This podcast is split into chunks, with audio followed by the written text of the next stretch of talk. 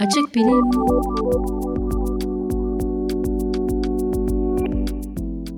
Sürülerin ve kalabalıkların hareketi Yazar Kaan Öztürk Seslendiren Şefiye Mutlu 2-3 yıl önce bir hafta sonu Beyoğlu'nda dolaşmaya çıkmıştım. Akşamüstü İstiklal'den Taksim'e doğru yürüyor, bir yandan da aylak aylak etrafa bakınıyordum. Taksim'de sıkı yönetimin olmadığı zamanlardı ve kafamıza nereden gaz kapsülü gelir diye dikkat etmemiz gerekmiyordu. Meydana ulaştığımda gökyüzünde kalabalık bir kuş sürüsü gördüm. Şehirde alıştığımız martı veya serçe sürüleri gibi değildi. İzlenimci bir ressamın kara noktalarla çizdiği bilinçli dev bir varlık gibi görünüyordu. Mavilikte bir damla misali sağa sola yalpalanıyordu. Maksim'in duvarına yaslanıp seyre daldım.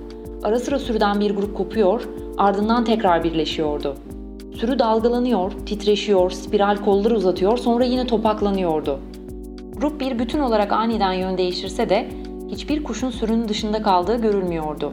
Yüzlerce belki binlerce kuşun büyüleyici dansı gün batana kadar sürdü. Sığırcık sürülerinin sihirli uçuşlarını dünyanın birçok yerinde görmek mümkün. Starlink Murmuration kelimeleriyle yapılacak bir arama size pek çok resim ve video gösterecektir. Özellikle açık arazilerde çekilen videolar hayranlık uyandırıcı. Sadece sığırcıkların değil, pek çok hayvan türünün sürü halinde hareket ettiğini biliyoruz. Birçok kuşun yanı sıra balıklar, bizonlar, zebralar, çekirgeler, kurtlar, insanlar, hatta bakteriler bile sürü davranışı sergilerler. Omurgalı veya omurgasız, memeli veya yumurtlayan, sıcakkanlı veya soğukkanlı bu kadar farklı canlıda görülen bu temel davranış sürüleşmenin çok önemli bir evrimsel avantaj sağladığını gösteriyor. Neden sürüler oluşur? Sürü halinde toplu hareket etmenin en büyük faydası korunma sağlaması.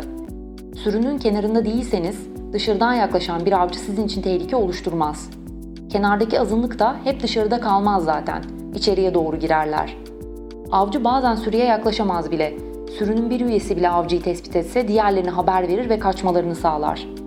Avcı peşlerinden koşsa bile hangi birini yakalayacağını şaşırıp zaman kaybeder. Yırtıcı hayvanların çoğu yalnız avcılardır ama kurtlar ve aslanlar gibi sürü halinde avlanan türler de vardır. Böylece büyük avlara hep beraber saldırabilirler. Sürüleşme daha kurnazca amaçlarla da kullanılabilir. Mesela bir sırtlan çetesi bir çitanın üstüne yürüyüp alnının teriyle avladığı antilopu bırakıp gitmeye zorlayabilir. Sürüleşmenin daha çılgınca sebepleri de olabiliyor. Mesela çöl çekirgelerinin kıtlıkta birbirlerini yedikleri bilinir.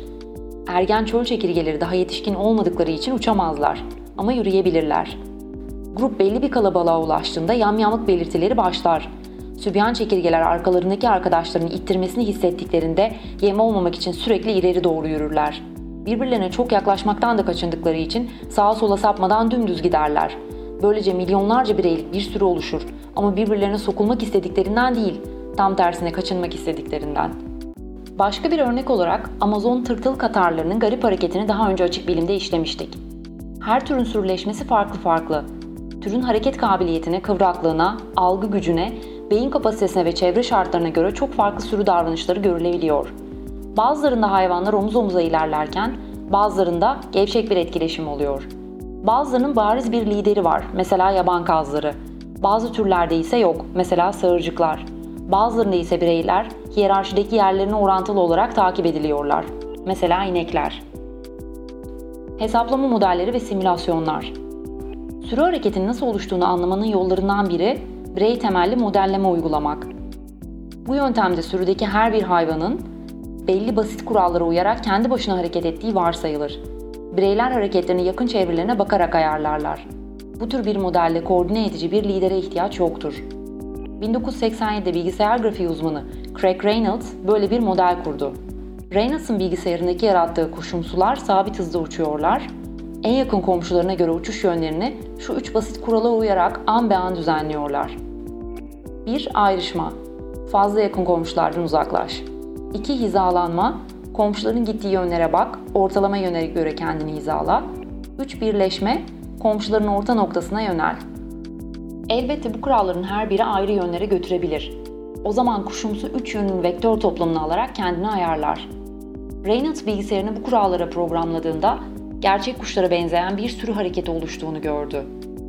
Reynolds modeli sadece yakın komşular arası etkileşimlerle sürü ölçeğinde düzenli bir hareketin ortaya çıkabileceğini gösterdi. Kuşumsuların hareketi bireyseldir. Bütün sürüyü yöneten kimse yoktur. Ama her bireyin kendi komşularına göre kendini ayarlaması, ufak bir değişimin bile hızlıca sürü çapında dalga dalga yayılması anlamına gelir. Her şeyi yöneten bir merkez olsaydı, iletişimdeki gecikmeler yüzünden bu kadar hızlı tepki vermek ve düzen sağlamak mümkün olmazdı. Yani sığırcıkların büyüleyici dansı için bir liderin gerekli olmasını bırakın, liderin hiç olmaması gerekiyor. Merkezi yönetimin bulunmaması hızlı uyum ve kıvraklık sağlıyor. Reynolds'ın öncelik ettiği birey temelli simülasyon yaklaşımı, sağladığı gerçekçilik nedeniyle daha sonra animasyon filmlerde ve oyunlarda kullanıldı. Örneğin 1994 tarihli Aslan Kral filmindeki yaban sığırı koşuşması sahnesi böyle bir algoritma ile hazırlandı. Modeller ne kadar gerçekçi? Sürü hareketi veya daha genel bir ifadeyle toplu hareket ile sadece biyologlar ilgilenmiyor.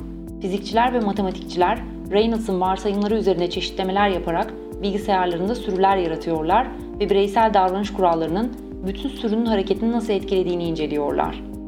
Bu tür modellerin eksik tarafı alışıldık anlamda bilimsel kesinlik sağlamamaları. Bir astronom Newton yasalarını, bir meteorolog akışkan dinamiği denklemlerini bilgisayarında işleyerek geleceği hassas bir şekilde tahmin edebilir.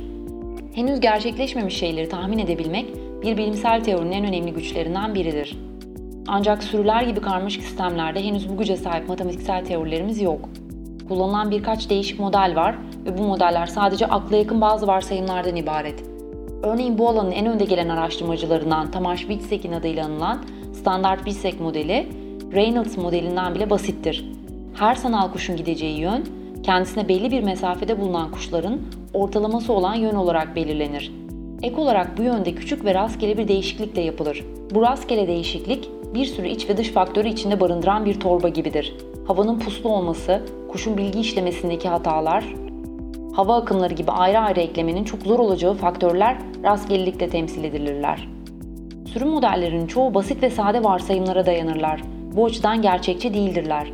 Mesela modellerdeki sanal kuşlar birer noktadır. Ne vücut biçimleri, ne kanat uzunlukları, ne de zihin kapasiteleri hesaba katılmıştır. Oysa ki bu ayrıntılar kuşların kıvraklıklarını, güçlerini, algı hızlarını çok değiştirir. Bu ayrıntıların bir kenara bırakılması yüzünden de bilgisayarda yaptığımız hesabın sonucunu kuşları gözleyerek elde ettiğimiz verilere tam uymasını bekleyemeyiz. Bu sebeple karmaşık sistem modellerinin anlayışımıza yaptığı katkı daha çok niteliklere dairdir. Modeli nasıl ayarlamalı ki kuşlar birbirine çarpmasın? Sürünün bir arada uçması için kuşların ne kadar yakın olması gerek? Sürü bölünüp birleşebiliyor mu? Kuşların tahmin hataları sürünün oluşumunu etkiliyor mu? Bu tür soruların cevapları sayısal doğruluktan çok benzerlik olarak verilir. Modeller en fazla hangi varsayımların belli olguları ortaya çıkarmak için yeterli olduğunu söyleyebilirler. Açık bilim. Belki ileride Newton yasaları veya Navier-Stokes denklemleri gibi doğruluk payı çok yüksek modeller kurulabilecek. Ama şimdilik elimizdeki matematiksel yöntemler karmaşık sistemleri hem sade hem de isabetli olarak tarif etmeye yetmiyor. Bununla beraber modeller bazen sadece matematiksel özelliklerin ilginçliği için de incelenirler. Söz gelişi Witzek'in modellerindeki parazit belli bir seviyenin altına indiğinde sürünün bireylerinin kolaylıkla birbiriyle hizalandığı, çok parazitli bir ortamda ise dağınık kaldıklarını görüyoruz. Bu gözlem fizikte faz geçişleri olarak adlandırılan olguya matematiksel olarak denk özellikler gösteriyor. Bu tür modellerin birikmesiyle önümüzdeki yıllarda kendi gücüyle hareket eden nesnelerin fiziksel hareket denklemlerinin keşfedilmesi mümkün olabilir. Gözlemler Teorik modellerin yanı sıra gözlem yoluyla sürü hareketine dair veriler de toplanıyor. Ama bu tür veri toplama epey zor. Çünkü haliyle kontrollü deneye pek imkan vermiyor. Deneyici sürüye fazla yaklaşırsa sürünün davranışını bozma riski de var. Yine de teknolojiyi akıllıca kullanarak bu zorluklar aşılabiliyor. İtalyan fizikçi Michele Ballerini ve çalışma arkadaşları 3 ayrı konuma yerleştirdikleri kameralarla sığırcık sürülerini filme almışlar. Benzer çalışmalarda 10-20 bireylik sürüler takip edilebilmişken bu çalışmada 2700 bireye varan sürüler incelenmiş. Farklı açılardan kayıt alındığı için ileri görüntü işleme teknikleri kullanarak tek tek kuşların 3 boyutlu hareketini tekrar üretmeleri mümkün olmuş. Bu sayede modellerin test edilebileceği çok önemli bir veri bankası oluşturabilmişler. Veriler yeni bilgiler sağlamış. Söz gelişi sığırcık sürüsünün pide gibi yayvan bir yapıda olduğu görülmüş. Yani sürünün düşey yönde genişliği yatay yönlerdekinden çok daha az. Bu mevcut sanal kuş modellerinin yakalayamadığı bir özellik. Sebebi ise basit. Yukarı aşağı hareket etmek yatay hareketten daha fazla enerji harcatıyor. Yerçekimine karşı çaba göstermek düşey yöndeki kıvraklığı azaltıyor. Modeller kuşların belli bir mesafeye kadar olan komşularına göre hizalandıklarını varsayıyor. Verilere göre kuşlar birbirine çok yakın uçuyorsa bu varsayım doğru. Sürülerde her bir kuşun kanat açıklığı doğal bir mesafe ölçüsü sağlıyor ve kuşlar gerçekten de çok yakındaki komşularının uzaklaşıyorlar. Ancak çarpışma tehlikesi yoksa kuşlar yönlerini belirlemek için komşularına bakarken uzaklık bir önem taşımıyor. Her bir kuş çevresindeki 6 veya 7 yakın komşusuna göre hizalanıyor. Bu da modellerde bulunmayan bir özellik. Sürülerin kamera ile gözlemlenmesi, kayıtların dijital veriye dönüştürülmesi ve matematiksel olarak incelenmesi henüz yeni bir alan. Bu incelemeler sonucunda toplu harekete dair birçok yeni ve ilginç özellik keşfediliyor ve bu davranışların açıklanması için matematik ve fiziğe başvurmak gerekiyor. Bu konuda araştırma yapmak isteyenleri bekleyen pek çok cevapsız soru mevcut. İnsan dinamiği İnsanların grup halindeki davranışı da aynı bağlamda gerek modeller kurarak gerek gözlemler yaparak inceleniyor. İnsanların grup halinde nasıl hareket ettiğini anlamanın uygulama alanları daha fazla. Söz gelişi binaların inşa planında sıkışmadan yürünebilecek bir düzen kurmak, panik halindeki insanların güvenli ve hızlı bir şekilde dışarı çıkmasını sağlamak gibi önemli uygulamaları var. İnsanlar normal şartlarda kuşlar veya balıklar gibi sürü oluşturmasalar da yine de birbirinden kaçınma davranışı ve özellikle panik halindeyken diğer ile aynı yöne gitme davranışı gösteriyorlar. İnsanların yürüme davranışına dair matematiksel modeller bireyler arasındaki uzaklığa bağlı olan sosyal kuvvetler denen sanal itme çekme kuvvetlerini kullanıyor. Bu modellerin parametreleri video kayıtlarından elde edilen deneysel verilere göre ayarlanınca epeyce gerçekçi bir matematiksel model elde edilebiliyor. Kalabalık bir metro koridorunda veya tıklım tıklım bir sokak pazarında yürüdüyseniz karşılıklı iki yönden gelen insanların kendiliklerinden belli bir düzene girdiğini, araç trafiğindeki gibi şeritler oluşturduğunu fark etmişsinizdir. Yayalar karşıdan gelenlere çarpmamak için kenara çekile çekile en sonunda gittikleri yönde arka arkaya dizilirler. Bu düzen oluşunca artık yer değiştirmeleri gerekmediği için bu şeritler istikrarlı olarak devam eder. Tabi kendi kendine oluşan bu şeritler caddelerdeki gibi bir gidiş bir geliş düzeninde olmuyor. Yön değiştirerek yan yana bulunan birkaç gidiş birkaç geliş şeridi olabiliyor. Sosyal kuvvetlere dayalı bilgisayar simülasyonları bu gözlenen olguyu başarıyla tekrar yaratabiliyor. Panik durumu ise bambaşka dinamiklere yol açabiliyor. Söz gelişi tek kapısı bulunan bir salonda yangın çıktığında herkes paniğe kapılarak çıkışa koşturuyor. Sosyal kuvvet modelleri böyle bir senaryoda grubun kapıda sıkışıp kalacağını, hareket kabiliyetinin azalacağını öngörüyor. İlginç nokta şu. Bireyler daha yavaş hareket ettiklerinde düzgün ve hızlı bir şekilde dışarı çıkabiliyorken aceleyle koşturduklarında çıkışları çok yavaşlıyor. İnsanları bir atom gibi, bir grubu da bir gaz gibi düşünürsek, insanların hareket hızı kabaca gazın sıcaklığına denk gelir. Bu davranıştaki ilginçlik, gazı ısıttığımızda katılaşması, yani insanların hareket edemez duruma gelmesi. Sıkışmayı engellemek için yoğunluğun azalması lazım. Yani simülasyonlar sağduyumuzu teyit ediyor. Tehlike durumunda koşmamak lazım. Ancak paniğe kapılan insanlar bu sağduyuyu gösteremeyebilir. O zaman bina tasarımında bazı numaralar kullanmak gerekebilir. Söz gelişi delice gözükse bile çıkış kapısına yakın bir sütun koymanın salondan çıkışı hızlandırabildiği görülmüş. Kalabalık sütunun çevresinde birikiyor, bu da kişiler arasındaki basıncı daha geniş bir alana yayıyor. Sütunun etrafından dolanmaya mecbur kalmak, telaşlı kalabalığın salonu boşaltma hızını arttırıyor. Garip ama gerçek. Bu simülasyonları deneysel olarak test edemiyoruz. Çünkü acil durum tahliyesiyle ilgili konularda kontrollü deneyler yapmak etik değil. İnsanları farlı salonlara koyup yalandan panik yaratamazsınız. Avustralyalı araştırmacı Majid Sarvi bu sorunun üstesinden gelmek için karınca sürüleriyle deneyler tasarlamış. Karıncaları dar bir kapısı bulunan yapıların içine koymuş ve ne kadar çabuk tahliye ettiklerini ölçmüş. Karıncaların çıkışlar köşelere yakın olduğunda hızlıca çıktıklarını, duvarın ortasındaki kapılarda ise biriktiklerini görmüş. Bu gözlemi simülasyonlarla insan hareketi modelinde denediğinde yine yüksek bir verimlilik gözlemlemiş.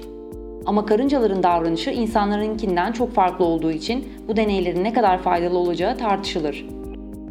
Bina tasarımında yaya trafiğini arttırmak için ilk bakışta makul görünen ama işe yaramayan hackler de var. Mesela dar bir koridorda insanların yürüyüşünü hızlandırmak için araya geniş bölgeler koymanın hızlandırmak bir yana yürüyüşü yavaşlattığı simülasyonlarla gözlenmiş. Sebebi basit.